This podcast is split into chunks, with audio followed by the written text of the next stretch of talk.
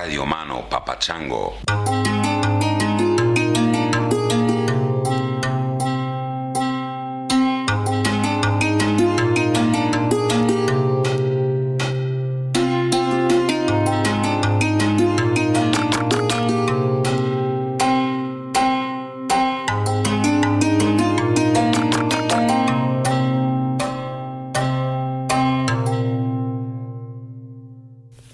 Hey, Chris, it's Gilbert from southeastern Wisconsin.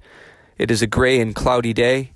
I just wanted to say thank you so much for the incredible podcast. Uh, your guests, your wisdom, and your views have truly helped expand my mind, and uh, as a young man of 19 years of age, really um, allowed me to develop a well rounded and diverse um, world philosophy and life philosophy.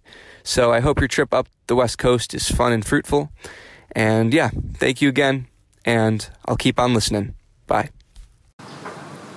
Hey Chris, Zachary here in Chiang Mai, Thailand. I'm currently laying in a very comfortable hammock looking up at some beautiful foliage. You can hear people making coffee behind me. It's a pretty funky cafe. Just wanted to say thank you for making the podcast. Thank you for doing what you do keep doing it because people like me, way out here on the other side of the world, really appreciate it. Take care, brother. Hello, Chris and fellow lovable apes. It's Nero here down in Australia. I've just picked up a new van and doing the long 18 hour trip back home. So, thanks for being my companion, getting me through these long hours on the road. Love everything that you and your guests share, and lots of love sending out to you and all the fellow listeners. Peace. Thank you, fellas. Chiang Mai, Wisconsin, Australia. Little diversity there. Three men. I don't get a lot from women. I don't know if that reflects the audience or women just aren't as eager to hear their own voices. Um, but ladies, send me your send me your uh, intro thing if you're into it. No pressure, but if you're into it, why not? Uh, good to have you represented here. Uh, welcome to another edition of Tangentially Speaking. I've been racking them up pretty fast recently, so I'm gonna try to release two a week, maybe even more than that if I if I get the time to um, put them together. But this one I just recorded a couple days ago. This is an actress named Alexandra Paul. She was, uh, I guess, most famous. Uh, her her like biggest role in terms of publicity was on Baywatch she was on there, I think she said four or five seasons. The original Baywatch um, back in the day. And uh, she's cool. She's really, she's great. I really enjoyed talking with her. In fact, is one of those conversations that I enjoyed so much that we didn't get to half the things that I intended to get to because in addition, in addition to being an actress for quite a while now, she um, is very serious about animal rights and environmental causes, political causes of various uh, types. And we never really got into that, which reflects the fact that um, I guess our conversation about her life and her and acting uh, was absorbing enough that we just kept going down those paths. And also, I have to tell you, I like that. I like that someone who is sort of known for political activism isn't really all that insistent about talking about that part of their lives. So it's it's a passionately held set of beliefs and I'm you know very well considered I'm sure you'll hear she's a very intelligent person um, but she's happy to talk about whatever comes up I appreciate that. So I hope that we'll get together again and maybe we'll talk more about those aspects of her life next time. She's got a podcast that's going to be starting up in January. So uh, hopefully she'll agree to come back on and plug her podcast sooner to the uh, the date when it's actually out there so you guys can check that out. Alexandra Paul. Anyway, uh, I don't know what else I'm going to talk about. I, I don't this whole Brett Kavanaugh thing is happening now, and uh, yeah, I mean, as I say in this conversation with Alexandra, I knew dudes like that. You know, I went to this college that was frat boy heavy, infested with frat boys. And um, yeah, I know that type, that sort of rich, uh, privileged golf club, lac- what's it called? Lacoste shirts, you know, with the little, little alligator, like all the the khakis and daddy's Porsche and all that shit. I I remember freshman year at Hobart. It's funny. I don't think I saw this. I think I heard about this, but it's funny how memory works because I feel like I saw it. But I don't know if I actually did. It was 1980. Who the hell knows? I was probably stoned out of my mind anyway. Uh, but there was a kid there who was um, from the the Spalding Sporting Goods family, and uh, the story was that he showed up first day of class freshman year with this uh, older gentleman next to him, you know, suit and tie. And the professor first, you know, he's taking a roll, and he says, uh, "Excuse me, sir, who are you? What's going on?" And the kid next to him says, "Oh, yeah, that's um that's my assistant. He'll be taking notes for me."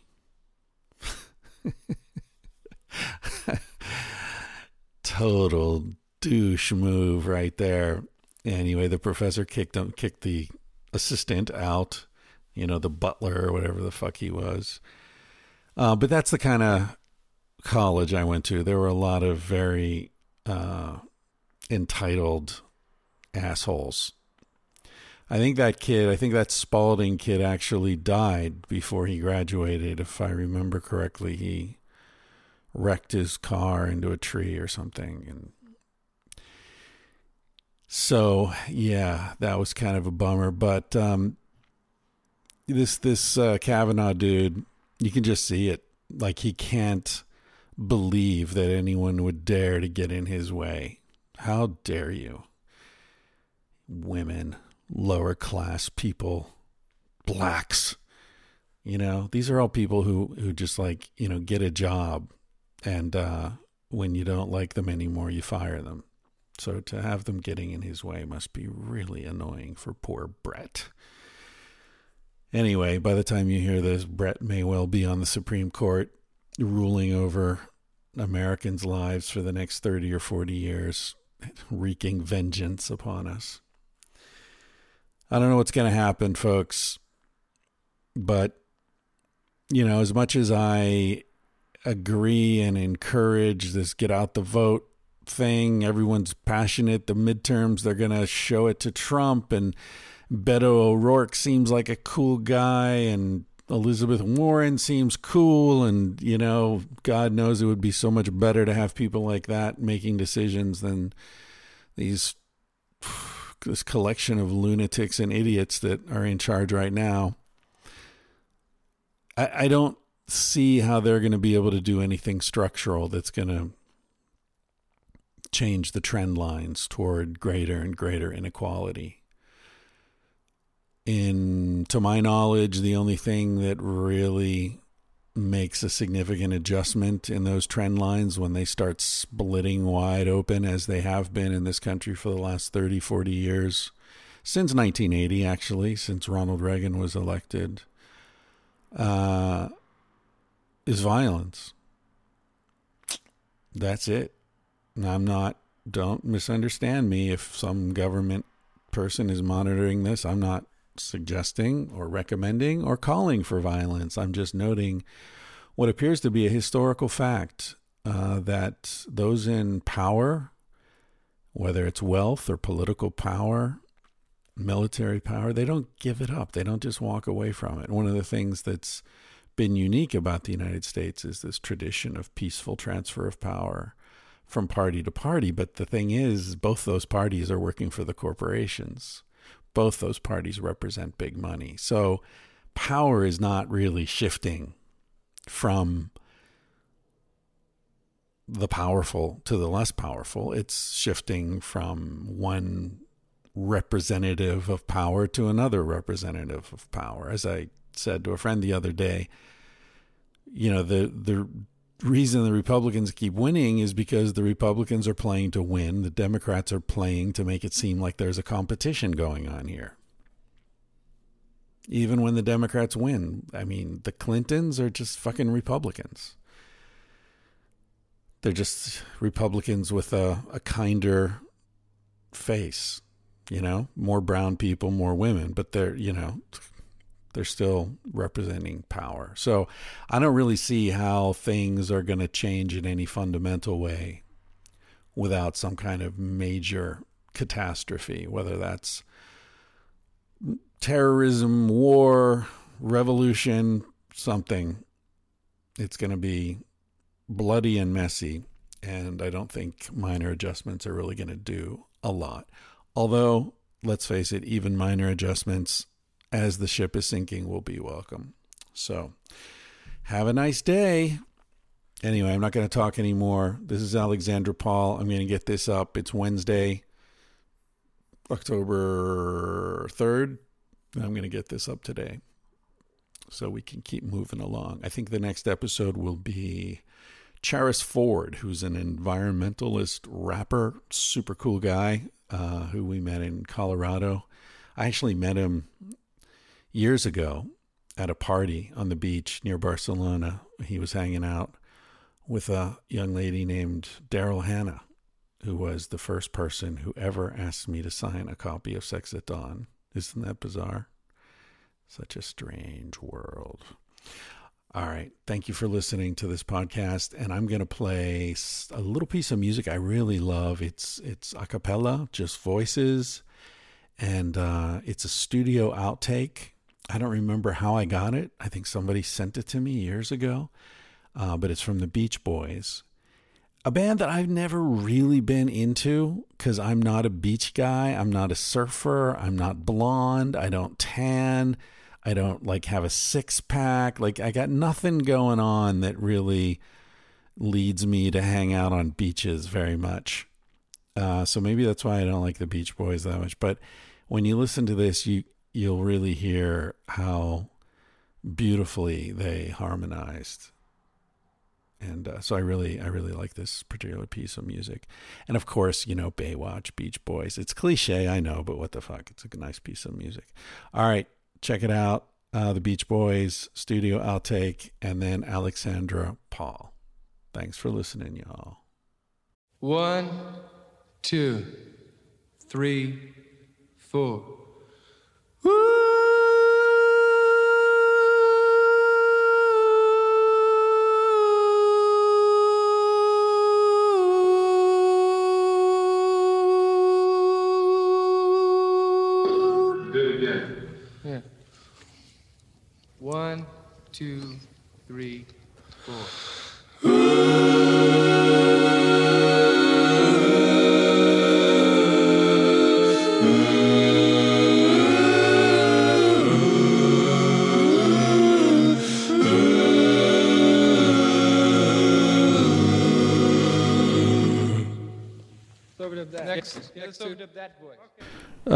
and gentlemen, we are here in my tiny little Topanga living room, and I'm with Alexandra Paul, who is.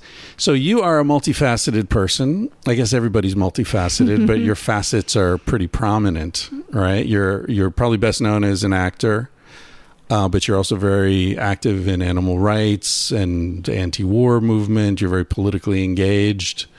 So you're not just another pretty face. That's Well, I you know I did star on the television series Baywatch for five seasons, and there were a lot of pretty faces, and none of those folks were just pretty faces. yeah, When you work on a show like that, you realize, and I never met a bimbo either. really. Yep, never met a bimbo, and I and I worked on that show. So, um, but thank you. You've never met a bimbo in your life, or just not on that show? Never in my life. Uh, what about? If I if someone across, comes across to me as a bimbo, I look at it as I haven't taken the time to get to know them properly. Right. Yeah, my feeling with that kind of thing is uh especially the bim I mean, if we're talking about bimbo as a whatever, whatever that is, a bimbo. I, I see it as a very American thing and probably someone who feels a lot of pressure to come across in a certain way. So I, to me, it's it's like I see and, and fails, I guess. Well, not necessarily. I mean, I, I don't know. Like Marilyn Monroe, she's sort of the sort of the tip, a prototypical bimbo, right? But she's very smart, very sensitive, very wounded, and appealing to this sort of male hunger for innocence and stupidity. So she's faking it to give men what she thinks those men wanted, and I guess they did because she's this sex. So symbol. I guess what what I'm hearing is that I guess I never really thought about what the definition of bimbo was.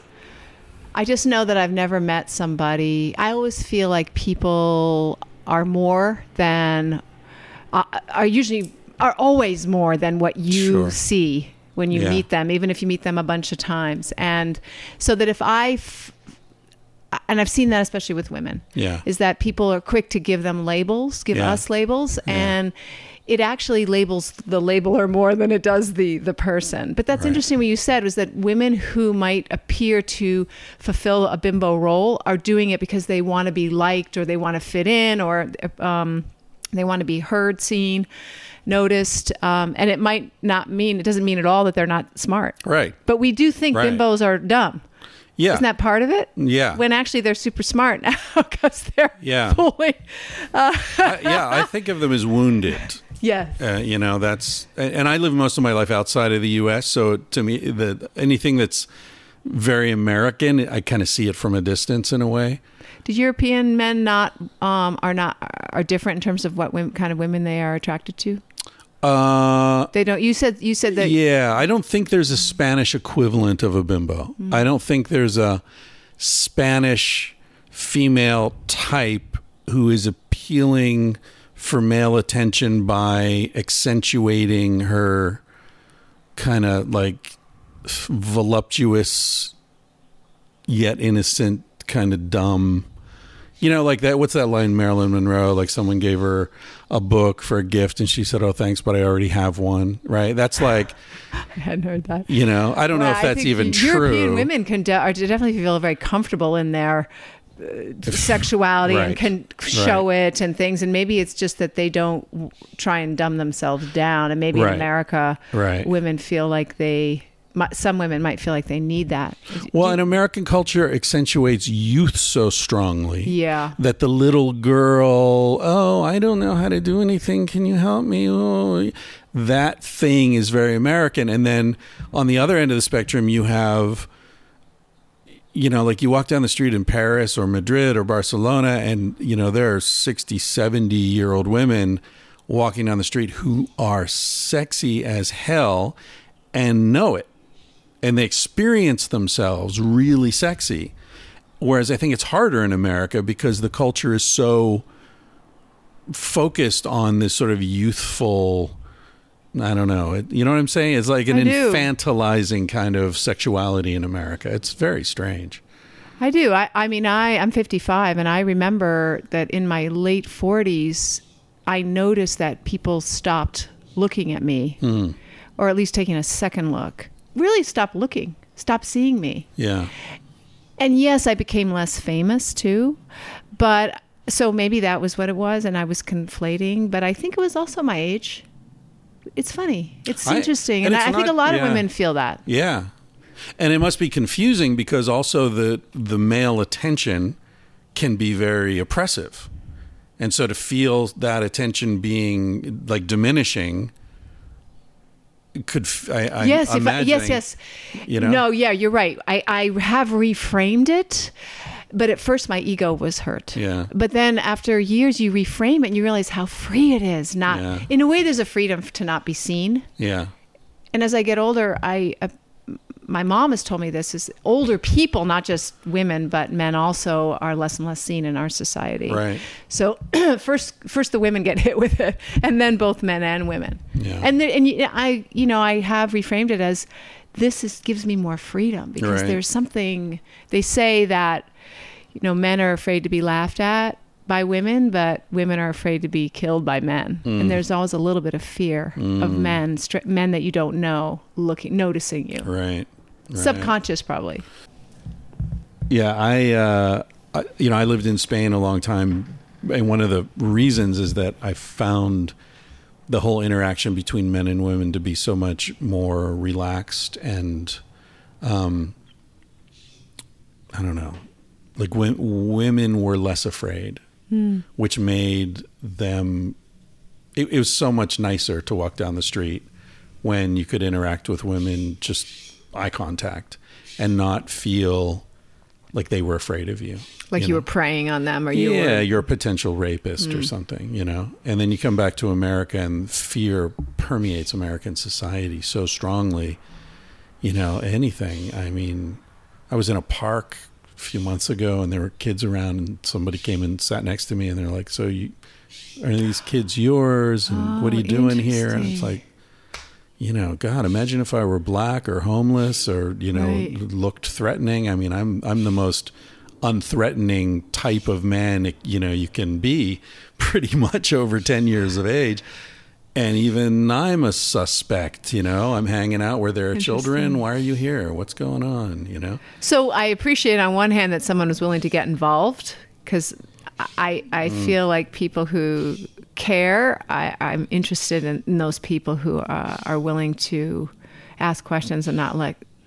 You know the uh, Kitty Genovese. Um, it's an old reference, oh, but I you know, yeah, right. So, Nobody but at the called end, the police even. Nobody called the police. Uh, Yeah. uh, if for your listeners who don't know, it's an interesting story. But um, at the same time, I agree. Yes, people are afraid of each other, but um, hopefully, what? So, what did you say? You said no, and did you develop a rapport with that person, Um, or, or no, Did you? Were you pissed and left? I was kind of pissed. I grabbed a kid and dragged him into the van and I left. Yeah. you know, I try to fulfill everyone's worst worst possible thoughts of me. So you you were you involved in the political and the animal rights stuff from the get-go or did that come after your you already had the platform and you decided to use it for something? Uh, so I've been an activist since I was seven when I wrote to President Nixon There you and go. asked him to stop pollution. And when I got a letter back, my sister, I have a twin sister, and our friend Nancy, um, we all wrote a letter each, and we all got the exact same letter back. So that was a little disappointing to know that it was to learn it was a form letter, but still there was a a little bit of feeling that we had been heard, Hmm. and um, so that it started there. And Was then that for Earth Day? no, no, I think, but it was. Let's see, I was. It was 1971, and we were living in France actually at the time, so I, there was no Earth Day then. Um, but yeah, I think it was just as a kid, I cared so much. Pollution was a big deal in the 70s, so early 70s. Um, I lived in near Pittsburgh where the rivers were on fire. Yeah, that's right. Yeah. I remember seeing pictures of that. So my mom was a kind of activist where she recycled and we boycotted uh, tuna because of the dolphins being um, hooked when they were uh, catching the tuna, and she didn't buy iceberg lettuce because Cesar Chavez has asked us to boycott it. So those those kind of things she did, and so I became aware, and I and I grew up with a feeling that what I did mattered. Like one person does can have an effect, and I think that that's what carried me through and. Right. Uh, and so when I came to Hollywood, uh, you know, when I was in high school, I was president of the energy committee, and I helped the school become more energy efficient. And um, then, you know, went from there. Did you go to high school in France? I went to uh, a, sc- a boarding school in Massachusetts uh, called Groton School. small, small school. And um, no, my father, his work took him to France for uh, two years when I was a kid. What did he do? He was a banker with Morgan Stanley. Right, Yeah. right. So That's interesting. So your mother was an environmentalist and your dad was an international banker.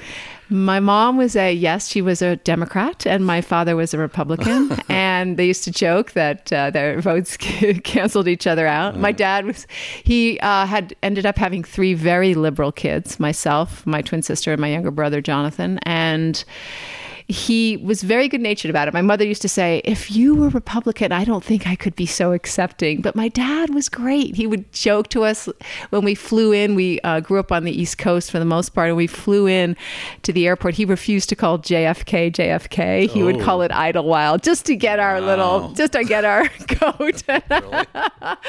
so, um, yeah. my dad was yeah he was very support he was very supportive of our our activism even though it he took me to my first um, protest it was a, a big anti-nuke protest in battery park in new york city when i was 16 i Sure asked if he would take me CIA. I think he was a closet liberal, like Yeah. because his favorite book was On the Road by Jack Kerouac, and so No, yet, yet on the surface he was an extremely conservative, buttoned-up gentleman. So Yeah. how, how did he integrate that? I'm not sure I he mean, ever aside from did. marrying your mother and having three liberal kids, you Yeah. know, which is, I guess, part of it. But I think his mm, he thought when he was marrying my mother, who was a, a British, she was British and she was um, very proper, and he thought that she was getting the a perfect banker's wife, and she uh, rebelled against that. surprise. So yeah. Yeah. but they were great parents. My, my dad was a great parent, and even after they divorced, they became even better parents. that's great. Um, so they had a very classy, civilized divorce with us at the forefront at all times. So, yeah, deep appreciation for them. There's that. There's a line from Oscar Wilde. I might get it wrong, but it's basically women marry men hoping they'll change, but they never do. And men marry women hoping they won't change, but they always do. That's funny. yes, that's right. That's that could be right. Yeah, yeah. yeah. I think How- that's Sorry, go ahead. Uh, I've well, I've been married to I've been with my husband for 23 years and I think I had heard that and I really believe that acceptance is a big part of mm. marriage and not trying to get well, even anything to change acceptance is except for what you can control yourself. But I mean, I try and I guess make change a lot in my activism, but in terms of people, I think a lot of it is uh, it's more important to understand where they're coming from. That's and where, where they're going. and You know, what like they they're want on like- their own path, yeah you exactly know? instead Yeah. of judging that it's different from mine and Yeah. and what i found from my father who was a very conservative republican he was from ohio which is incredibly conservative um, place and he called himself a taft republican because president taft was from ohio and a very very conservative uh, president Isn't our mutual friend related? Yes. Yeah, she, Yes. her husband's a Taft. Yes, right? yeah. and he's related. yeah, he's related to the president too. Yeah, my dad would have been so proud. My dad passed away about 14 years ago, but he would have been tickled to know that I knew a, a relative of President Taft. Uh, yeah, so I understood that people, if you understand sort of where they basically come from, you, you, that doesn't mean they're bad people. It just means that their basic idea of how the world works is different. Right.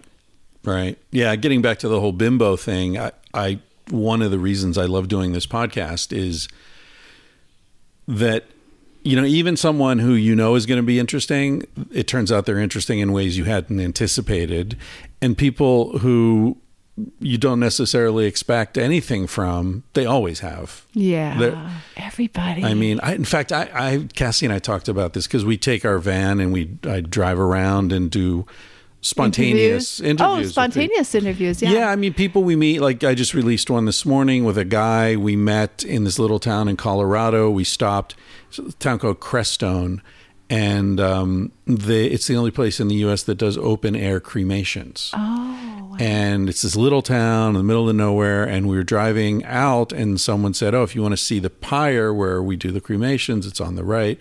And we pulled off, and there was a car there. And we went in, and there was this guy there digging in the dirt, checking for termites or something. And we chatted with him for a few minutes. And he's just a really interesting guy. And I could just tell, you know, like he was Dutch, he was in his 70s, just the way he talked, there was this sort of dignity and, um, uh, I don't know how to, you know, you just meet somebody and you're like, fuck, I want to know that person, you know? Yeah. So we ended up driving back to Crestone a week later and did a podcast with him. Turns out this guy's father was a prisoner of war and he worked on the railroad and the bridge over the river Kwai, that horrible railroad that the mm-hmm. Japanese made them build. And like he's been all over the world and he studied Tibetan Buddhism for 20 years. And it's like all this stuff came out just from this guy digging in the dirt there, you know? Yeah. It's so that's so great that you're bringing to your au- your large audience people whom they might not ever Right. meet. or people they may like you They may people they may have heard of Yeah. but they don't know you as a human you know Mm-hmm. they're you're an actor or you're By the way, actor or actress? How do you feel You can call that? me an actress. I, I actually uh, don't mind that. I don't all. understand Um, why I don't, people do. I, I never heard What's- anybody who actually did. I got told off at a party once. Oh, really? Wow. Yeah, well, um, I, I, I'm been an actress for over 35 years. You could So call what- me. An what's the actress. insult? I don't think it's an insult at all. It's weird. Um, like a, you know, my aunt isn't my uncle. Because there's an because there's an equivalent, a male and a female equivalent, then I have no problem. If Right. I don't like my sister was a firefighter for a lot, so I say right. firefighter very easily, but a lot of people say fireman. yeah, So. I think firefighter get is more appropriate. Sure. Um, but actress clearly delineates, and for the men, they have actor. Right. but in terms of people's um, who they are and us uh, underestimating them, I volunteer with Food Not Bombs, which our mutual friend Diana uh, Taft also, and th- this is an organization that feeds people who are uh, hungry, a lot of homeless people, not all, but homeless people, and so I've gotten to know a lot of people who live on the streets. They have very interesting lives. They my friend Ray, he sees more movies than I, goes to more concerts because he goes to more places because he um yeah, he has a very int- and he's got a community. And yes, okay, he lives in a tent somewhere. Um but he has a very interesting life. I spent two years living in a tent. there you go. And look how interesting you are. So we have to downtown LA, but yeah, yeah. and so people are so interesting and we often. Overlook them uh, because of their social status or Right. something and well, we de- or how they look. We desacralize them, right? In Right. the absence of the sacred, we Yeah. objectify them, and yeah. I, what I was saying is, Cassie and I drive around, and and I get so excited by these sort of uh, spontaneous connections, and that I was saying to her, it would be a cool experiment to like walk into a park and see someone who's like not in a hurry, they're not on their way somewhere, they're just sitting there, and just randomly just say, "Hey, mm. could we do? You know, can I record an hour conversation with you?" That's so cool. Never it's like saw you Chris until- Ryan's random stories. Yeah, I mean, who knows? You never know what you find, right? And you put a microphone in front of people, they they open up. Interestingly, often. yeah. Yeah. Yeah, so that's one idea. The other idea that I've talked about on the podcast before is people who know they're dying and interview them with the understanding that it won't be released while they're alive. Oh wow. so yeah. whatever they say is going to come out after they're gone. That's interesting. I hear I heard an EMT once say that because he was often in the ambulance with people who either thought they were going to die or were go- were going to die, that there were three things, and I can't remember them all. One is they wanted to be forgiven, they wanted to be have mattered, and I don't remember the last one, but uh, it's interesting. I. Uh, So they want to say they're sorry. They want to feel that they affected people. mm, that they had meaning, and I don't remember the last one. Huh. I don't remember even where I heard that interview, but it was, uh, yeah. There's a book written by a woman who was, a, I think, a hospice nurse, Oh. and she wrote a book specifically about people's dying wishes and you know, not last words, but like in the final days, what is it that they thought about? What did they regret?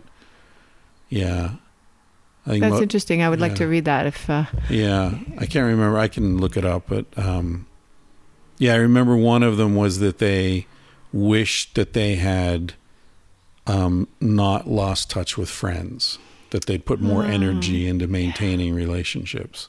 yeah. Yeah, Yeah, I find that at my age, I um, am reevaluating. I don't know if if you, we're both in our fifties. If I'm reevaluating what's what I want to do, what's hmm. important, and things.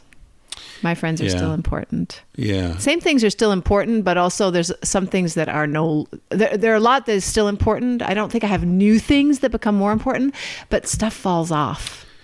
Do you find yourself getting like more ruthless in a way, like with waste of time?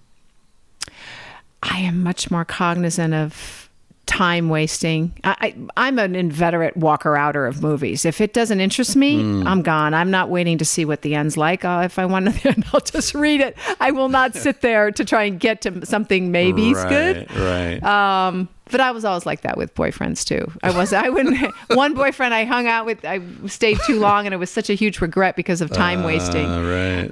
Um, yeah. That's funny. So are you more ruthless with time? I am. I am. And and it's funny because I feel, you know, it, it's co- in the context of what we're talking about, like being more generous with your friends and being more sort of um, conscious of how important relationships are. I also find, you know, it's this double edged sword because I want to have more time and energy for people who really matter, which means the relationships that are more just sort of friendships of convenience or you know well you know he's not a bad guy you know eh, you know kind of a drain but not a bad person. Like i'm i'm finding myself like yeah i i don't have time for that you know?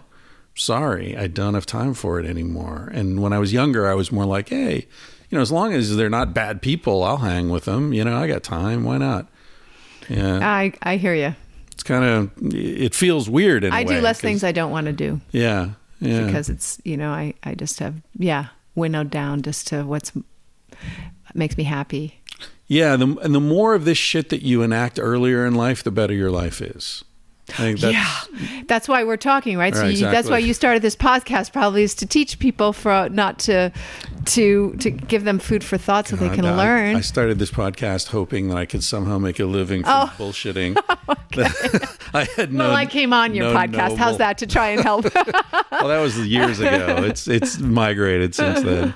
Uh, yeah, because the the audience for podcasts tends to be young, so there is a lot of uh, sort of like you know I've I've become a lot of people's you know cool uncle or something you know which is not a role that I really was anticipating but there there it is. I went from being an angry young man to a you know wise old man pretty quickly. And I, I wasn't really angry or wise now that I think about it. Um so I feel like we're all over the place here. You you were in France for 2 years did you say Uh, yep, when I was a kid, though. a couple of years When I was a kid. and then you went to Groton School, which is like a very exclusive kind of prep school where like people like Brett Kavanaugh would have gone. you know, it's funny. Um, it is it is a school that you know I was actually the only person in my graduating class who did not who did not go to college. Oh, really? Yeah. Oh. Um, and I, I was going to go to college. I just acting got in the way, and then Uh. so then right before I just changed my mind. So we were all everybody's on a college track at at Groton. Um, it was a great school. It I've never I did not encounter any kind of Brett Kavanaugh boys there. Hmm. They it was a very nice. Kids are really nice. That's good. Yeah. Yeah, so I, it I was had a lot of frat boys in college. I, there was a lot of that where I that went frat to boy stuff yeah i think a lot of well from boarding school you know a lot of us kids we don't need to go crazy in college because we've been away from our parents since ninth grade Good point. Right. so I, I yeah i did not go to college but however so i took a year off before going to college i was accepted at stanford it was on my way there but uh, during that year i started working as an actress and so three weeks before i told called my parents and said i've decided not to go Hmm. For now. And my mom, who had gone back to college at 40 and always said, college is wasted on the young. and I've heard you say that too, Ah, yeah, yeah. that, um, you know, that, so here I was, she couldn't really argue. right. so, but she was disappointed and concerned that I would never go to college, which uh, was uh, borne out. But, um, I I did room with UCLA, three U, UCLA um, co-eds. I guess they were they went to UCLA, and I once went to a frat party, and I thought, wow, this is great, college, how cool. And I walked in, and I really was so disappointed. I mean, it was just boys screaming, beer spilling. It was not at all what I had thought college was. Yeah. Thought it was so I had romanticized it, I guess. I um and so there you go. Yeah. Uh was I I still at the time I did miss it in a way, but I also felt that I needed to stay in Los Angeles and continue with my career because if I waited till I was 21 and came out, then I, it um, I I thought that I might have missed the boat. I needed to get a head start. How did you get into acting? I got into acting because I uh, w- did model one summer in New York City, uh, and then when I took my year off before going to Stanford, I was modeling, and they sent me out on auditions for commercials, and they asked me to take acting classes.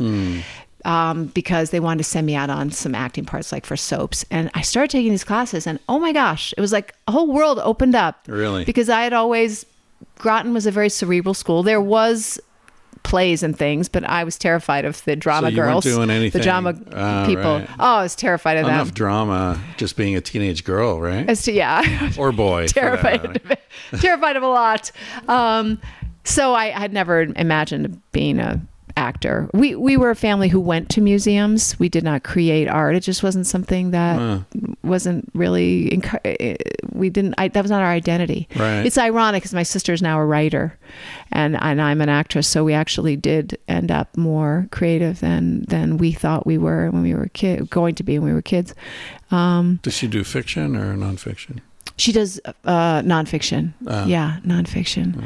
Uh, and yeah, she's had five books published, and um, she's amazing. She's getting married this uh, Saturday, and I'm I'm the minister. Really? Yeah. So Oh, sweet. I'm excited. Can, so we, can we plug her books? uh, yes, her name is Caroline Paul. and Her first book was called Fighting Fire because she was the first uh, female fire. Uh, sorry, she was among the first female firefighters in the San Francisco Fire Department. There were 15 women and No kidding. 1,500 men When was that? in the 80s, late 80s, early 90s. Took that long? Yeah. Jesus. And um, then uh, she's written a, a wonderful book called Lost Cat, which is a memoir again.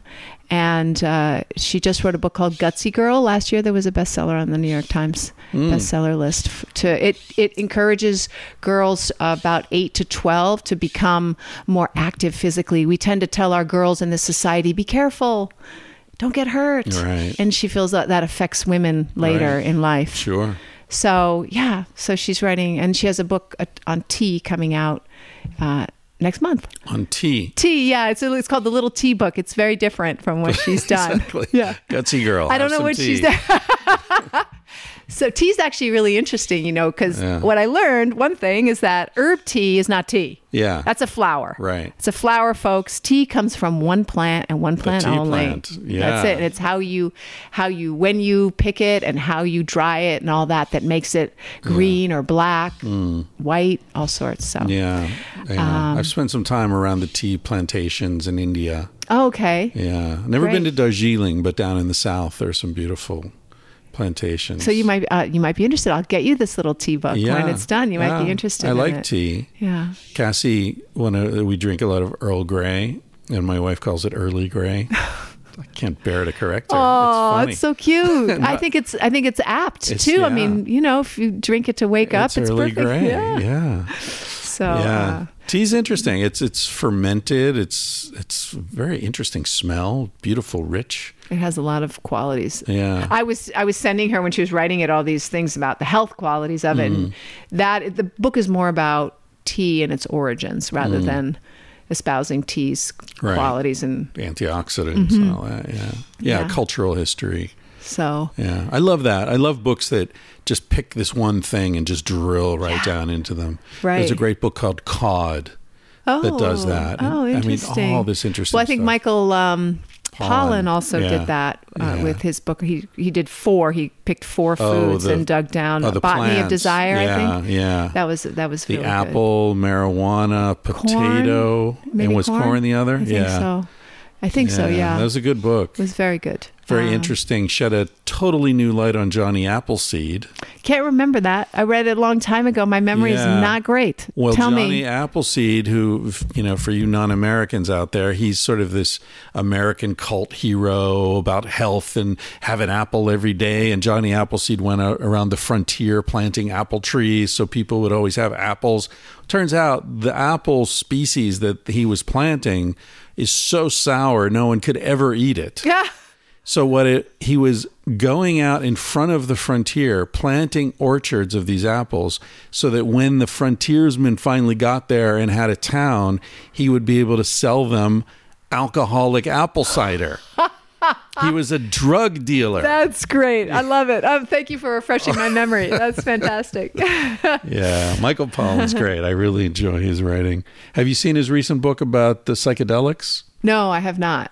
I find it Very it- interesting. It's good. How to change your mind. I haven't read it um, because I've been involved in psychedelic and psychedelic research and for like 35 years or something.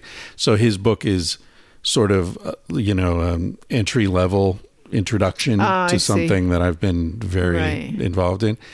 Um, but it's great because he's such he's so trusted Right. by mainstream Credible. American culture. Yeah. And he writes it as like, well, you know, I was very suspicious and I, you know, I thought I could overdose and all. And then, you know, he sort of dips his toes in and, and talks about all the great research and clinical work that's happening now with kids with terminal illness and, you know, helping people with addictions. And it turns out psychedelics are extremely helpful when used properly. And Isn't that uh, how LSD started, or in an E? well, I know the person who reinvented ecstasy, actually, Sasha Shulgin. Um, You mean from a therapy dr- a drug to try and get couples to open up to each other and get a better Right. or to a party drug? They re he well, no, he he. What happened? uh, You know, I often say he invented it, but it's not accurate because the molecule was first isolated by scientists at Bayer in the twenties, and they gave it to rats and didn't notice any behavioral change or physiological change, so they shelved it, and then it was never used or investigated again until a chemist named Sasha Shulgin um, invented it near Berkeley, reinvented, right? He didn't know it had already been isolated. Uh, what he was doing, he's he was a brilliant chemist, and he would take um, neurotransmitter, uh, serotonin, norepinephrine, dopamine molecules, and um, create something very similar with one one alteration. And then he and his friends would take micro doses of those things and walk around this ranch in the Berkeley Hills and have a clipboard and they'd write about what they felt, if any alteration. And if it was positive for most people, then they would up the dose the next weekend. And if it was negative, they'd abandon it. And so he investigated and um, created hundreds or thousands of different molecules. And one of them was MDMA. ah And most of the friends who were doing these assay weekends were psychologists or therapists or, you know, sort of yoga teachers and like people interested in this sort of thing. And so when they came, when MDMA became clear that this was an entheogen, that, um, or or what's the other word that they use for it? Um, um, compatibility no uh, I, I forget. There's a, a word that they coined for like increasing the sense of connectedness and compassion and Oh, okay. openness. Yeah. Um, that uh, they then it filtered out into the therapeutic community and through that. And it was totally legal because it didn't this was exist. the seventies. this was probably yeah late 70s and then it was used for 10 15 years um, mostly in california by therapists in couples therapy and treating ptsd particularly um, before it got into the club scene in austin i think is where it really started Oh really? uh, and then you know that's when it became problematic and people started having issues and then the FDA came in and or the DEA I guess made it illegal very quickly against the recommendation of their own research panel Congress set up a panel to investigate it. They came back and said this has clear clinical uses. It's very, um, if used properly, it's not dangerous at all. This, you know, you could make it illegal for street use, but we recommend that doctors have access to this. And they just said no. And they very rarely overrule their own panel. What they did. Wow. Yeah. Anyway, how the hell did we get? Oh, LSD. LSD, LSD. was originally uh, marketed as a psychotomimetic, which means that it it mimicked the the experience of psychosis, and so psychiatrists and psychologists were taking it so that they could have the experience of psychosis so that they would then be better able to work with their patients. Oh, that's interesting. Isn't that crazy? And so Wow. brave and Yeah. you know, so Yeah. courageous. and this was the 70s? This 60s? was late 50s. Oh, okay. Yeah, f- mid to late 50s, And they've uh, outlawed that early now. 60s. Yeah, they got locked out, but now it's opening up again. Yeah. Uh, thanks to MAPS. Shout out to Rick Doblin and MAPS, Multidisciplinary Association for Psychedelic Studies. They've Oh. been um, pushing Congress and the White House to allow research and clinical use of these things for the last 20 years or so. And they've really started to get some results. It's fantastic. Oh, good. Yeah. I have not. I I was never one to. Um, I never drank or did drugs. Hmm. Uh, literally until I had had one glass of wine when I was 16, half a glass of wine when I was 16 and half a glass when I was 18 and that was that. Sort of I was felt it was under duress and then nothing else until I was about 49. Huh. And then I tried E at Burning Man. Oh, Yeah, and I I get a better high, and then I did uh, mushrooms once uh, under a shaman type person, and I really wanted to learn something, and I didn't learn enough. The, the best thing about the first experience was that it was the first experience, that it was outside of my comfort zone and my identity. I thought to myself, all right, Alexandra, you've been someone who's never done drugs for long enough. Now you can change. so that was the learning experience with the E the very first time. Um, were you on the playa? Or yeah, uh huh, yeah, and uh, and it was great, but it wasn't great enough for me to do it again. I get a better feeling of openness and self worth and appreciation and gratitude from uh, working out. So, I I haven't had a desire to do anything else. God, I wish I got that feeling from working out. Do, I guess I have heard that some people don't get that high. Yeah. No. Hmm.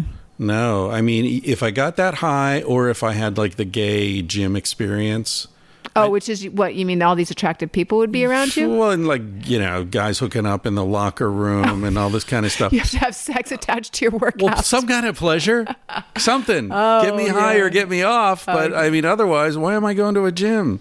It smells bad, and it's a bunch of people looking at themselves in the mirror and CNN playing. What And about how do you feel afterwards? Sore. Oh, really? Okay. Uh, no, I don't. yeah, like- maybe it's a different. I a wish I different did. I mean, I've tried running. I mean, I can't tell you how many pairs of expensive running shoes I've bought. like, I'm going to run. Now it's going to be different. And I run, and my teeth start to hurt, and my brain is banging around inside my skull, and my knees hurt. And I'm like, what the fuck am I doing here?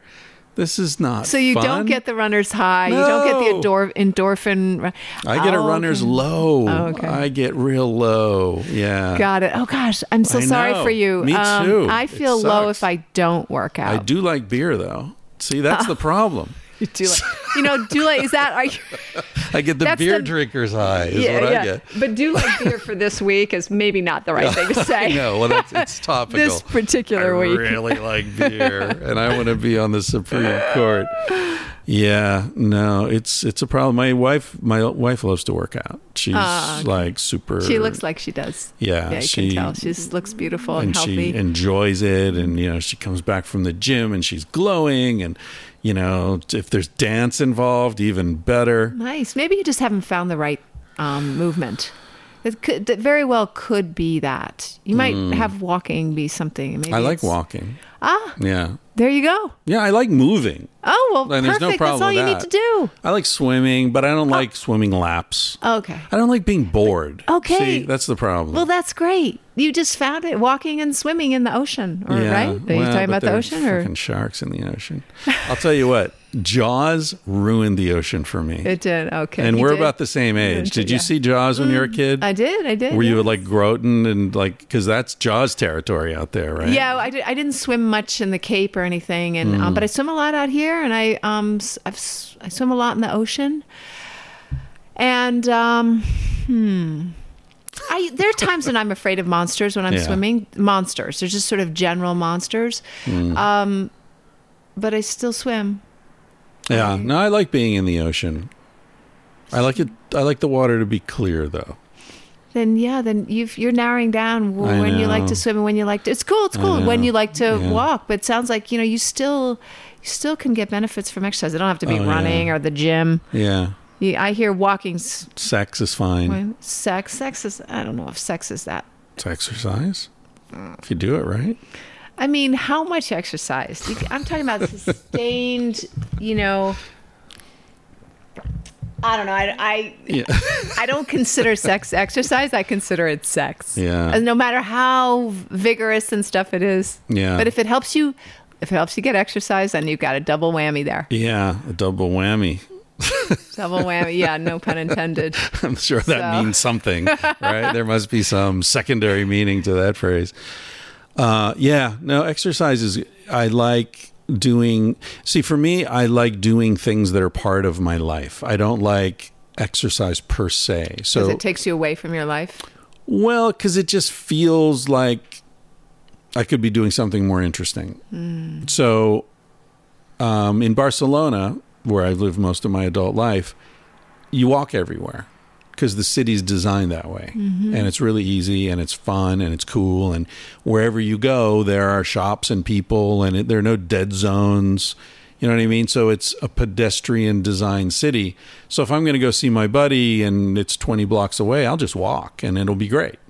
But I've walked 20 blocks, you know? Right. And I, that's great. Walking. Yeah. So you've integrated into your life. It's part of life. Yeah. But then in America, it's because it's so car based. yeah. You and have they're to make. you sort of like have to go okay four o'clock i gotta Yeah. go do that and then it becomes work and Well, I, I think one option, I'm also certified as a health coach, and Oh. one option that um, I encourage my clients is that make it fun. So if you want to multitask, I have no problem with that. So I listen to podcasts a lot when I'm Hmm. swimming, and when you're swimming yeah, you uh-huh, I have like have- waterproof yeah, I have a um, because I used to be able to swim laps for hours and not and be fine, and then I, maybe it's part of this culture of always wanting to be entertained. A few years ago, I just couldn't do it anymore. I couldn't swim.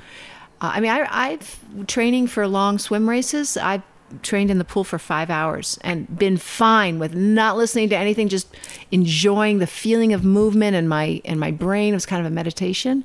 Now I can't do that, so I do listen to podcasts. But I also encourage people to exercise with. Take walks with your partner, which is quality time that people often don't get, or with friends. Yeah. So I'm all about. I don't really like going to dinner and sitting at a table.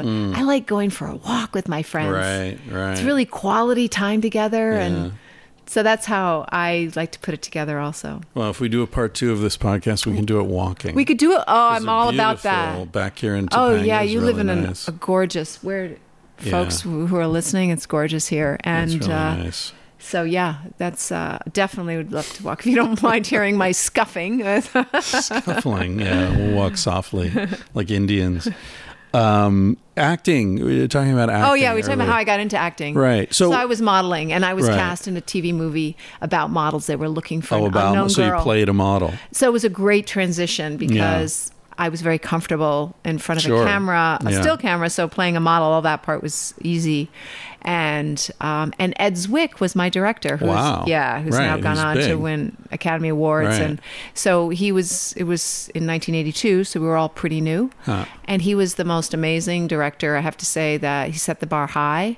I don't. I really believe he's still my favorite director. really Yeah. even in that which Even is after doing low hu- budget 100 other projects, as I've been in 100 other TV movies or movies, and uh, yeah, he remains that. You I never worked with he him doesn't, again? He doesn't know that, I don't think, but well maybe he uh, listens maybe hey he ed listens. Maybe he listens. I have never worked with him again. I've I've run into him maybe once Hmm. um, in Santa Monica. Yeah, that's it. So, you may not know this but i'm an award-winning actor are you really? yeah Tell me. see the trophy up there Tell me. What does that say?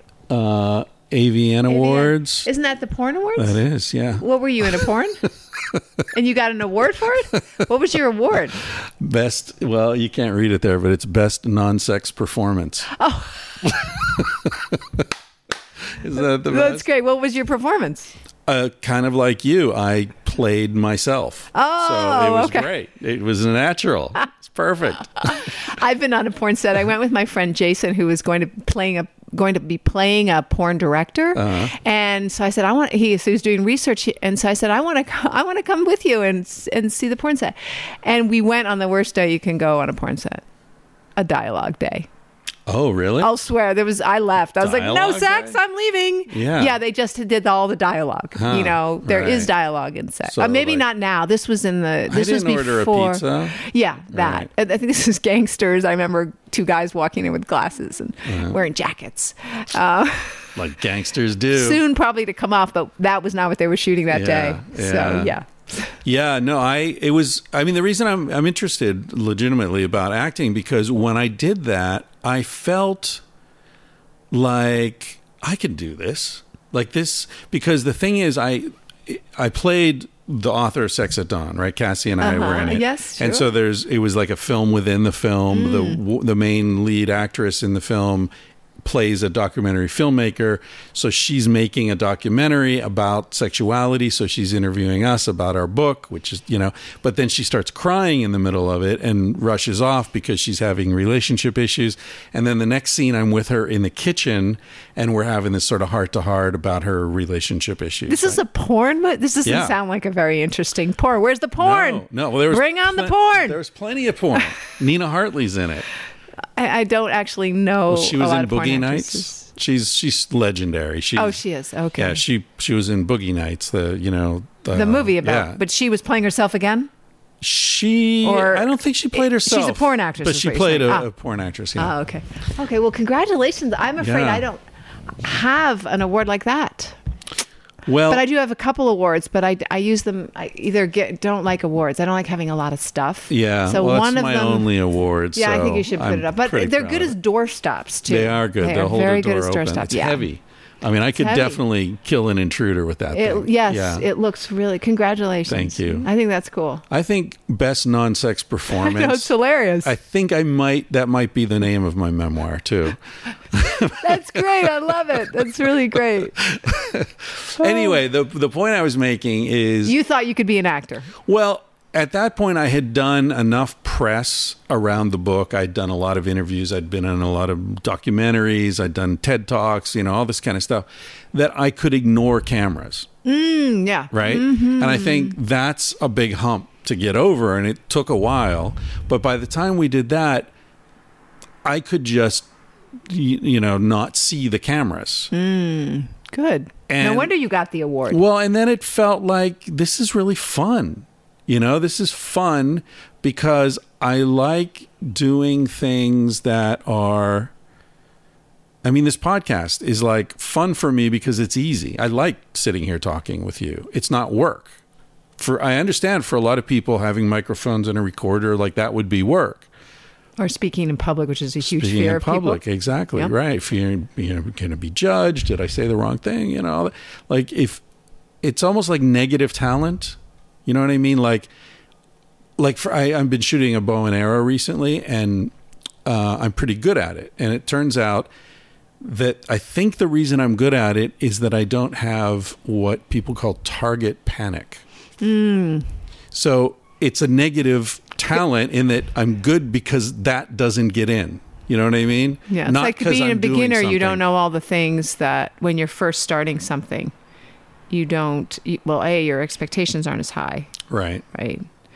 Um, but I think you know I've heard that a lot about acting being easy, and I just I, there's some interesting things about being on a set because being on a, Yeah. a theater is different. Yeah. But being on a set, there's several things that you have to be able to do. One is you have to be able to create a character and then shoot the scenes out of sequence. So you have to know the arc of the character Right. and know that on Monday morning you're shooting maybe the very last scene of the movie. Right. I did one movie where we actually the love scene was the first scene up. And that can be very good or uncomfortable for people, you know, because you don't know somebody, which could be great, or you don't know them, so that is makes you incredibly you're not comfortable with Right. them yet. Right. And the next thing is it's challenging is that you have to do it over and over because you do Takes, several yeah, takes for each setup. Right. So um, as we're sitting here, we'd have to repeat what we just did Right. for several different angles, two or three other angles. Depends on the budget of the film. Uh, for example, a Tom Cruise movie does just maybe one page a day or two pages a day, and that's exhausting to try and make it seem fresh. Right.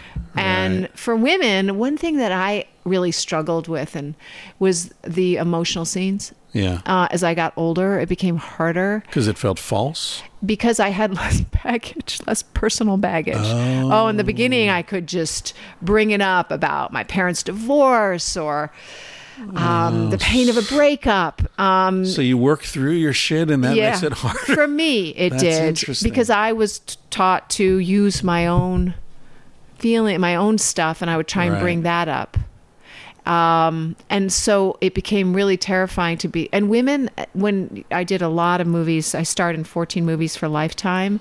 And basically, when you play the, the woman, you have one crying scene. Hmm. Men never have to cry in movies. Rarely, rarely, rarely. We women, we generally one, especially when you're doing TV movies, that you got to cry at least once. Something terrible happens. Right. Um, and it's really stressful because they usually do the wide shot first, but it's really the close up that, unless Yeah. you ask, the close up is the one that they're going to end up using. Right. And after that's eight, ten takes if it's a lower budget movie that you've had to, Right. and, you, and then you've they've got to move over to the other actor, and you want to give to the other actor so they can react appropriately. You don't want to undersell what you're going to be doing. So they're shooting you alone in the whole thing, and then they shoot the the other person. They're not shooting the two of you. They do do that. Oh. They shoot a master, the whole room, Right. us, this whole room, and we do that a couple times because maybe we flub a line or Right. the camera flubs or something like that.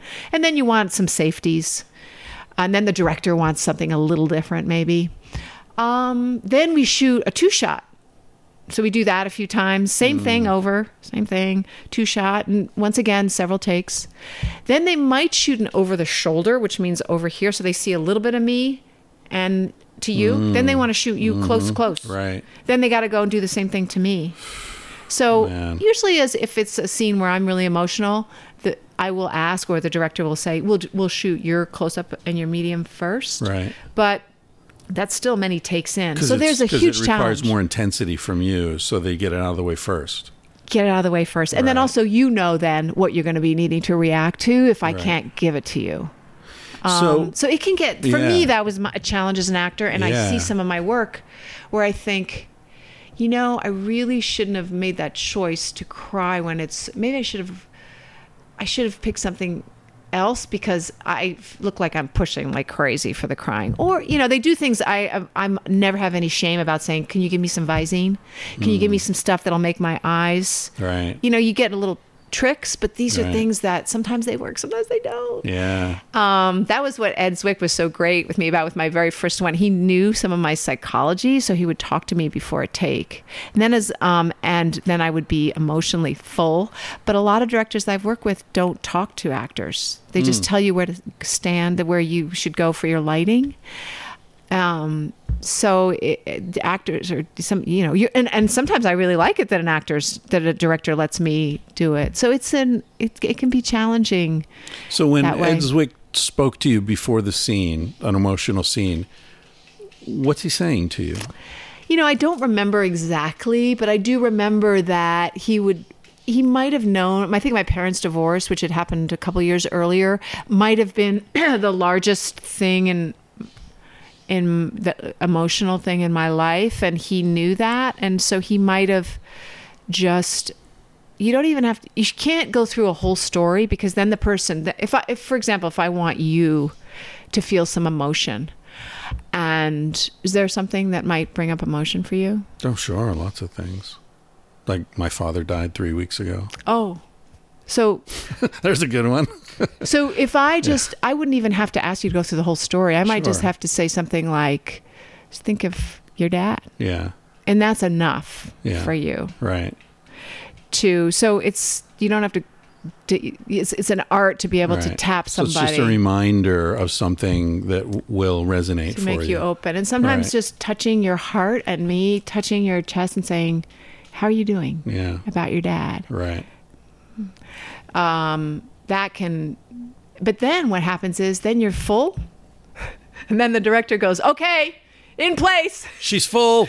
and she's ready, and so you get forward, and then you know, then you Yeah. do it, and then the makeup people come in, Yeah. and they want to futz with you, and that gets you out of this feeling that you Yeah. had. Yeah. So, Do you ever feel like when you're doing that, do you ever feel exploitative of your own life?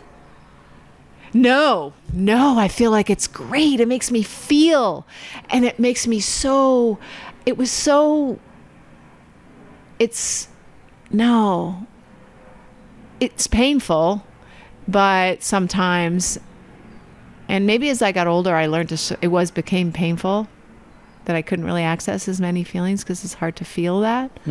But um, I can. I'm actually can be very emotional, like to the thought of your father. You know that Yeah, I could see that that was my own father, yeah, right? But yeah, um, but sometimes I do tend to shut down, and also I'll shut down on a set because I'll know there's 12 takes before my close up, and that'll make me start think saving, and then saving means shutting down, and it's so it, it can be challenging Really to be uh, at least a, an actress. I think men deal with different challenges. yeah. Um, Huh. and yeah, as I've gotten older though, and with different technology, the technology's changed a lot because I remember that when in the 80s when I grew up with film, the the key light for your close up lighting was so important. And that, and you'd you you'd get on the set after it took them an hour to set up for your lighting for your close up, if it was a studio film, and you'd be tired because it's you'd been waiting for the close up and you'd be tired and then the lighting guy would say okay there's your key light don't move and so it was it was really it was a challenge and now it's m- more free the lighting it's dvd the digital the lighting is yeah. easier Mm. and f- the camera they they'll keep things rolling because you're not using film Mm. All right. so there's a lot of great things happening Right. now that makes it easier for an actor It still sounds so exhausting, though. You know, I mean, when I had that experience and I, I felt like, oh, I like this.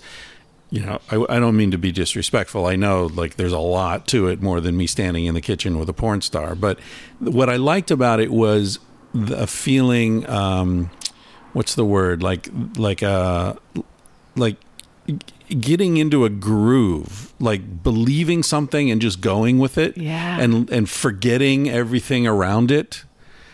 Something about that was very relaxing, you know. Mm, that's great that's Like- so like great that you felt that in a way. you know? Yeah. Um, but now, when you're describing the reality of you know cut and this and that and that and that, it feels like it would be really hard to find that. Do you- I mean, are there experiences where you find that where you're like in it, you're in the character, you forget everything, and you just And then their are Go. experiences when you don't, when you're Yeah. noticing that the person you're talking to, their hair is in their eyes, but you have to pretend that that it's not. You didn't notice it, Right. and so Yeah. it's great that you got into the zone. It's Yeah, great. I, I, um, That's it, When I'm not in the yeah. zone, then I have to use technique. I have to use technique, or I have to use Visine. so, um, but that's part of my technique, you know, Right. or uh, music, Yeah. music beforehand, or certain physical Ah, gesture. right, right. If you hold yourself, you Now, did you up. learn this stuff in your acting classes? Yeah. Was it method acting or what? all sorts but yes Uh. method i i was very i studied a lot method in the 80s and Mm. but all sorts of classes i really think it's important to get all different kinds of techniques Mm. and then ones that don't work for you it's okay to let them go Mm. i used to think oh this isn't working for me i'm i'm a bad actress but really no just find another way uh, another technique that works for you It seems like acting is one of those things where it would be interesting to study it because it's very much the study of yourself and the study of consciousness. You know what I mean? It's not like learning. oh you uh, mean to take an acting class Yeah, Oh, like yeah. when I hear about acting classes, a lot of times it's like, wow, that must be fun. Even if you're not going to be an actor, it's like therapy. You're, you know, you're getting in touch with these different things in yourself that you're probably ignoring otherwise, and you know, you're. Exp- it's a lot of self exploration. It seems like. Well, for me, it was. Some people chafe at acting classes therapy, but I found them very therapeutic and terrifying. more Yeah. terrifying than work. I would often get work when I started a new class because uh, I think it was psychological. It was like, oh my gosh, because I was in, yeah, I was in, I was very, because you've got to go up against your peers Uh-huh. and show your work. And it just, those are the people that I want to um, like to be impressed by me the most, other actors, I guess. And it was, so acting class can be terrifying, um, but very, and you, but you have to be brave emotionally. I think Yeah. that's really the key to being an actor is just being brave. And actually, Right. I had an acting teacher tell me that I was auditioning for uh, a, a movie with Jeff Bridges. I was in my 20s. It was called 8 Million Ways to Die. And it was a part of a prostitute. And I, being a, you know, New England girl, did not see myself. I was taught that sexuality was for your boyfriend or your your lover, but it wasn't something public. So I never displayed sex. Being sexy was hmm. never a priority for me, hmm. and it just was never the way I led. I always led with smarts and kindness was far more important than being thought being people being attracted to me sexually. Right. And so I thought, "Oh, I'm not right for this. But I moved up. And when I had to do the screen test, I went to my acting class. And my acting teacher told me, You just have to be braver than the other actresses, Alexandra. And I was. And I got the part. Mm. And so, having never thought of myself, and I've played prostitutes actually since because I am braver. I sexuality comes in many different forms and um, different ways, and I hadn't thought of myself like that. But once I opened to myself up to seeing, uh, being giving myself permission to show uh, that side of me to public, then it was was great. It was great. I feel very comfortable, and I did a lot of homework. Uh, l- subsequently, meeting prostitutes, going to um, brothels, um, and yeah. So I think that in that way, acting really helped me develop a side of myself or see myself in a in a way that I wouldn't have if I hadn't been an actor. Never would have gotten that opportunity. And probably, I imagine, and it's certainly the way you do it, circling all the way back to the beginning of our conversation, when you act, uh, for example, you probably have a lot more insight and compassion toward prostitutes now than you would have if you'd never had that exposure. I, you're right. I see prostitute. Well, I actually personally, and I think I did then too, believe prostitution should be legal. Um, but I have, yes, I have absolutely.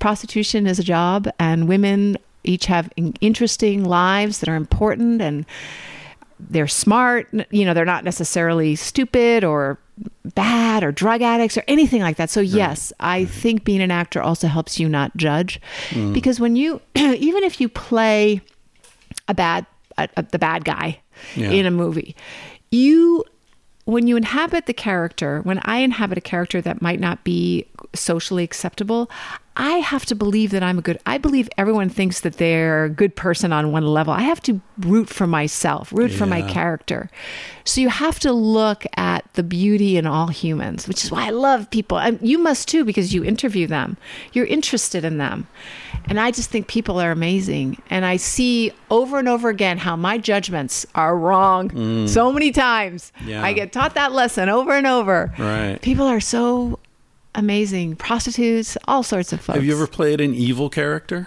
Rarely, but yes, I have a couple times, but not very often. I would like to. I would like to, I imagine that would be fascinating. I would like to definitely. But I have played people that are very different from myself. I actually play people who aren't um, very worldly very well. Um, and I've traveled a lot and read a lot, and but I, I really enjoy. I played the Virgin Connie Swail in Dragnet, and she was the, quintessential. We talked about bimbos earlier, but she was um, very naive and innocent. And um, I and then my next character was the prostitute. Or no, wait, the prostitute was first, and then the next one was the virgin. yep, right back to back. That's nice. That's a good combo. Good flow. So, Hey, you're, I, I'm really fascinated by this. I've lost track of time. What time do you have to roll? oh, I'm okay. I have 15 minutes. 15 Yeah. minutes. Okay, good. Um, I mean, we, we, I guess we have to mention Baywatch going from, you know, you're not leading with your sexuality to one of the most famous, like, sexual shows ever. I mean, when was Baywatch? Was that the 80s, 90s? When was it? Um, but the first episode was in '89. That was NBC's ser- uh, series, and then it was dropped by NBC and became a syndicated show Ah. in um, 1991. No, sorry, 1990. And I came on the show in 1991. Ah, I was on for five seasons. Yeah, you know that show taught me so much. I was cast, um, and the in I was cast because they were looking for they they liked they li- I wasn't right for either part they were trying to cast, which was ended up being filled by Nicole Eggert, and the other part was Pamela Anderson. I wasn't right for either, but they liked me when I auditioned, and I was tall. And Hasselhoff is really tall, and I'm five ten, and he's six four or something. So, um, and I could swim really well. So they they decided, you know, we're going to write a role for her, and okay. um, I just love being on that show. It was so fun. It was amazing. And the show is actually not um it's sensuous and what we didn't and there were a lot of beautiful women in it Yeah. with curvaceous lots of cleavage but the show was really a very in my opinion a sweet show Yeah, it wasn't. it wasn't erotic. no, it wasn't erotic at all, but it was it was bodies. Yeah. because we were on a beach. California. yeah, surfers, sunshine. yeah. So it's really visually, and actually, it's being re. It's going to come out on Amazon in HD Uh, in next year in 2019, Oh. and it's a it's a wonderful guilty pleasure. We actually saved a lot of lives um, because people would see that show and they learned a bit of CPR or how to say. So we would get letters on how watching that show saved lives, and it also one thing about that show is which which was great and which was not common in the early 90s was that the women on that show had the same same roles as men. We were all equal. Hmm. We had the same storylines and I know from playing being the lead female in a lot of TV movies, series and movies that women get sh- get got really short shrift. They had few scenes if it was a movie, usually playing the girlfriend, usually just there because of her relationship with the lead guy. Um, or there was maybe a second female lead and she was a wait- waitress or the best friend. Right. And there are eight great roles for men. Right. Or 10 great roles for men, but only one for a woman in the entire movie. And so Baywatch had these were we were playing I was the boss. I played a lieutenant at lifeguard and we were saving men, women, driving boats, jumping out Hmm. of planes. We were doing everything the men did. Good point. So- so there's like a female empowerment angle there. From I, mean, believe honestly, that I've never seen it. I lived overseas, and And I, you know, yeah, we were in bathing suits and we Yeah. looked, we, you know, they showed bathing suit, you know, breasts going up and down in slow motion. I just, I think we just, Americans are crazy. Like, so what? We're on the beach for God's sake. We're supposed to wear a bathing suit. Um, That's what happens when you run, Would you want people who you don't find attractive? I mean, do you want to watch that? I, I think we were just yeah, doing what's human. Um, and also, we were the first show in mainland China, and the and in countries like Iran, it was shown in Iran. Oh, really? Yeah, not legally, but Oh. so people could see that women could do things, Right. and women. That's my defense. And we were also what I love about Baywatch is the '90s was an era of global, globalization, trade wise. Do you feel defensive about? Am I sounding defensive? Well, you said I'm probably my- sounding defensive because I'll tell you. You said that's my defense. I was like, my did defense. I did I Yeah. attack? I didn't. No, no, you didn't to. attack. I so yes, I probably am defensive, and let me tell you why. Well, and let me just finish my last sure, defense of the show. is that it was an era of globalization in the '90s where trade opened up, Yeah. and Baywatch was the first show that was shown all around the world at pretty much the same time. So Mm. it was also the first of this global globalization. It was it was um, uh, emblematic of that. So maybe I'm elevated. It, by the way, we all knew it was really fluffy fare. It is fluffy fare. It is a guilty pleasure. But I think I defend it because I think people often criticize it when they haven't seen it. By the way, I don't think you criticized it at all. Um, and I used to get here, I used to, and it would hurt my feelings because people would come up and say, Oh, you're on that show, Baywatch.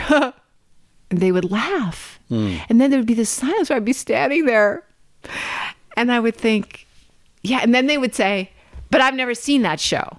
And like they they knew I was on the show. They wanted me to know I knew it, but they wanted also me to know that they didn't stoop that low. That was generally the sort of thing. You know, my fans have always been really nice, but there's just such an awkwardness where I thought it felt like um it hurt my feelings. Yeah, basically. Yeah, because they're.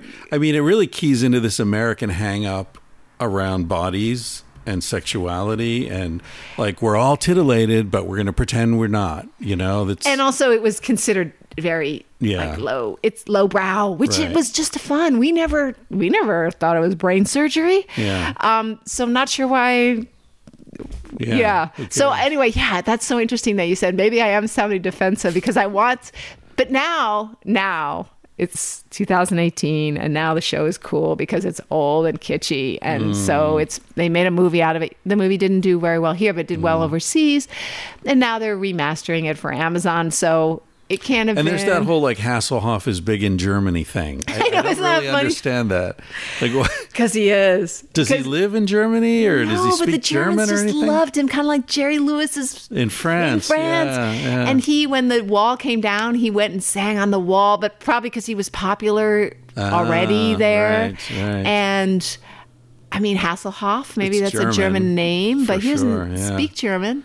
So, yeah. that's why actually my manager told me listen, I think that when you're, I didn't want to do a series. I didn't want to, not because of Baywatch per se, but because it was a commitment that I wasn't sure I wanted to make to a series. And in in the '90s, it was different, going moving from movies to television. Hmm. Right. You were afraid you'd never get out again. Yeah. Now actors move really easily, and actually, it's great. They want now. Everyone wants to go on television, um, but back then it was a, a little Mm. uneasy. So, but my manager said, "No, no, you need to go on the show, Alexandra, because it's really popular in Germany, and that's where a lot of the uh, producers, the and money's coming from for independent films." And I was doing a lot of independent films, so Ah, I said, right. "Okay, I'll do it." And then it turned out to be such fun Yeah. and such such a great experience. How many seasons were you on? I was on for four and a half seasons. Uh-huh. And I say four and a half is because when I, I told them I wanted to leave, then they shot extra shows and kind of dribbled them in the next season. Did your character die, or how My they, character died heroically. Saving someone? Oh yes. Oh, I asked for that. They were going to send me away, and I thought I asked uh, for the producers, "Can you make me die a heroic death? That's what I want. Then I can have a really nice montage." Yeah. And I did. I did. So it was saving it a child. I did. I saved a oh. child. You oh. got. it. I said a child, an underprivileged oh, child. Oh, Yes, underprivileged. underprivileged. On a, a, a mast fell on her, and I, I sacrificed myself instead. Ah.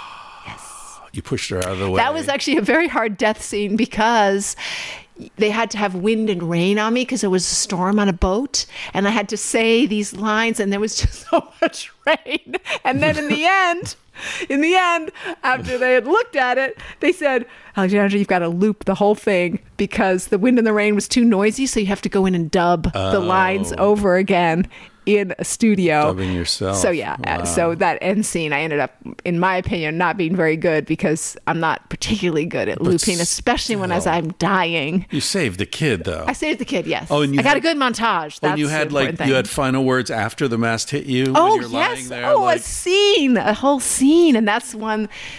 Rain and wind and Oh. and Hasselhoff and my fiance who was played by Vince Van Patten and I had to have a whole three pages of dialogue. Yeah, yeah. Oh. So and then they said, "Sorry, Alexandra, we've got to loop the whole thing."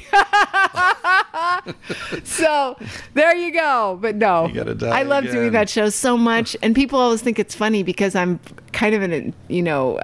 I have a lot of activism. I'm very serious. A lot of yeah. my was very earnest, and then um, I did a lot of movies like for Lifetime. I was on Melrose Place, all this really fluffy fare, and I loved shooting Mm. it. I loved it. You know, when when you were coming over here today, I thought let's talk about acting for 15 minutes and then get into the activism and this more serious stuff. But this has been so interesting. I, I mean, it, it's such your life. Is Well, you so should tell me about acting because you won an award. I'm an award-winning know, actor. so- I was in the zone after all. Yeah, I think that's for great. all of 10 I think minutes. that's great. Well, yes, it's been. I like talking I like talking, and it's been a pleasure talking with you. Well, I, I feel bad that we didn't get into more of the activism. Maybe we can uh, get together again sometime. That would be fine, We'll and go for a um, certainly your your listeners can look me up. and And I have a podcast that's dropping in January called Switch for Good about I am a a vegan and Uh-huh. um, it's it's a we interview people who talk about the benefits of going dairy free and meat free. So, So that's going to be the focus. Uh, you're going to talk to chefs, people in the doctors business? and we have for example tomorrow i'll be talking to a doctor and to a bodybuilder a vegan Uh-huh. Oh, bodybuilder and my co-host is dotsie bausch who's an olympic cyclist who's Uh-huh. also um, plant-based and Interesting. she's uh, she's great so so thank you Yeah. for for having me on your podcast Yeah, well, I hope people will check it out. So it's January. Maybe we'll get together again when it drops, thank you so we can help publicize it because people forget. between yes they do and they do They're- Probably. they're not marking it in their calendars well, maybe, maybe. from 1982. Yeah, No, exactly. See, now we're dating our we're dating our podcast, but just so your listeners know, this is uh, yeah, this is um, Brett because Brett Kavanaugh had a calendar and uh, he liked beer. Yeah, So those were he those really references. liked beer Yeah. in 1982. Now, see, he's like he's a little younger than I am, but like I knew that guy. You did. Oh God, the frat boys. Yeah, oh yeah. Well, didn't I was. I stayed away from them, like I said, because I didn't go to college and Yeah. because I was terrified. of- Yeah. Were you that guy? no, no, Oh, no. I was not rich enough or you know connected enough, but I went to that school. Mm. Like I went to this. I went to Hobart, which was this liberal arts college in upstate New York, Sure. where you went if you were rich, but you didn't get into an Ivy My League friend, school. my friend Clifton York went there. People named Clifton Oh. York would go there. I mean, he, he went to Groton. The with me. third. Yeah, yes, I think he Yeah, was, or of the course fourth. he was. Yeah, or the Oh. fourth. Yeah. But he would be just a couple years younger than Brett. you. Did you know him? No. No. Lots of Bretts and Chads and Oh, okay. Skips and. In. Cl- in Clifton's defense, he was really nice. I just want to Sure, he's fine. Sure, he was an exception, but he was named Clifton York the third, and he was on the golf team, and he probably played lacrosse, you know, and he drove a Porsche when he was 18 years old. Fuck that guy. I don't know if he did that. he was very quiet when we were in high school together, but he Uh. did. I think. Clifton York. Exactly. You make my point. No, no, I was sort of not that guy for sure. Anyway, thank you, Alexandra Paul. Check out her podcast, people. It's in out January, in January. mark your calendars. Thank you very much, Christopher Ryan. Apologies to Clifton York the third. Hope hope you're listening to this and uh, accept the apologies. Anyway, that was Alexandra Paul. Thanks for listening to this here episode of Tangentially Speaking. I really appreciate all of your support, whether it comes financially through PayPal, uh, Patreon, or whatever. If you're leaving bundles of cash in my driveway, whatever works for you is fine with me. And uh, I also appreciate all the non financial support, people leaving cool reviews, friendly reviews on iTunes, tell your friends, whatever. You know how it works. And uh, I guess that's it. Uh, thanks to Basin and Range for that intro music. And um, yeah, order some t shirts for my mom. She's got a garage full of them, and a lot of them are on deep, deep discount because we're sort of unloading. The the lines that are less popular we're sort of you know going to focus more on uh, on the ones that are selling a lot like the civilized to death. Everybody loves that sad monkey. Ape i know it's an ape but monkey's a cooler word. Um, what else? Oh we got the beer cozies civilized to death beer cozies and we have stickers and whatever. It's all at tangentially speaking.com I will catch you next time. Thank you for listening. Thank you for being out there. Send me those intro snips to uh, ChristopherAssistant at gmail.com. All right, here's Carsie Blanton reminding you that you're going to die one day. Here's to you, Justin and Bennett. He said, Baby, what's a big deal?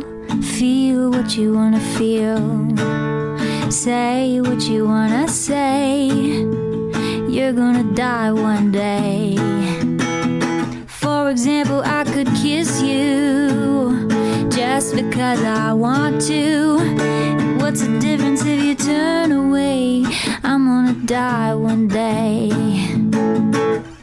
Why do you waste your time thinking about your reputation? Trying to meet an expectation wondering what they're gonna say.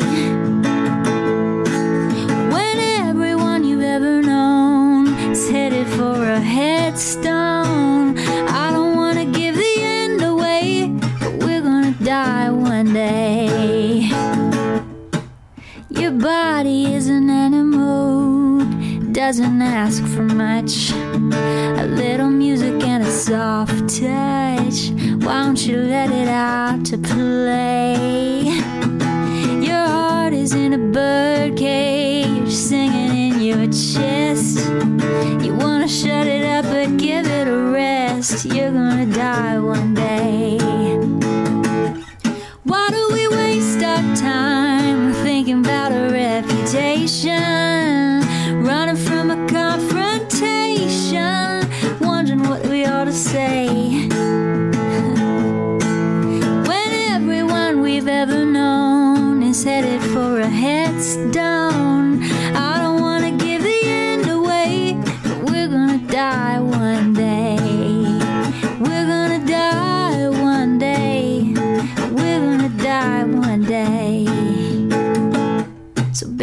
What's a big deal?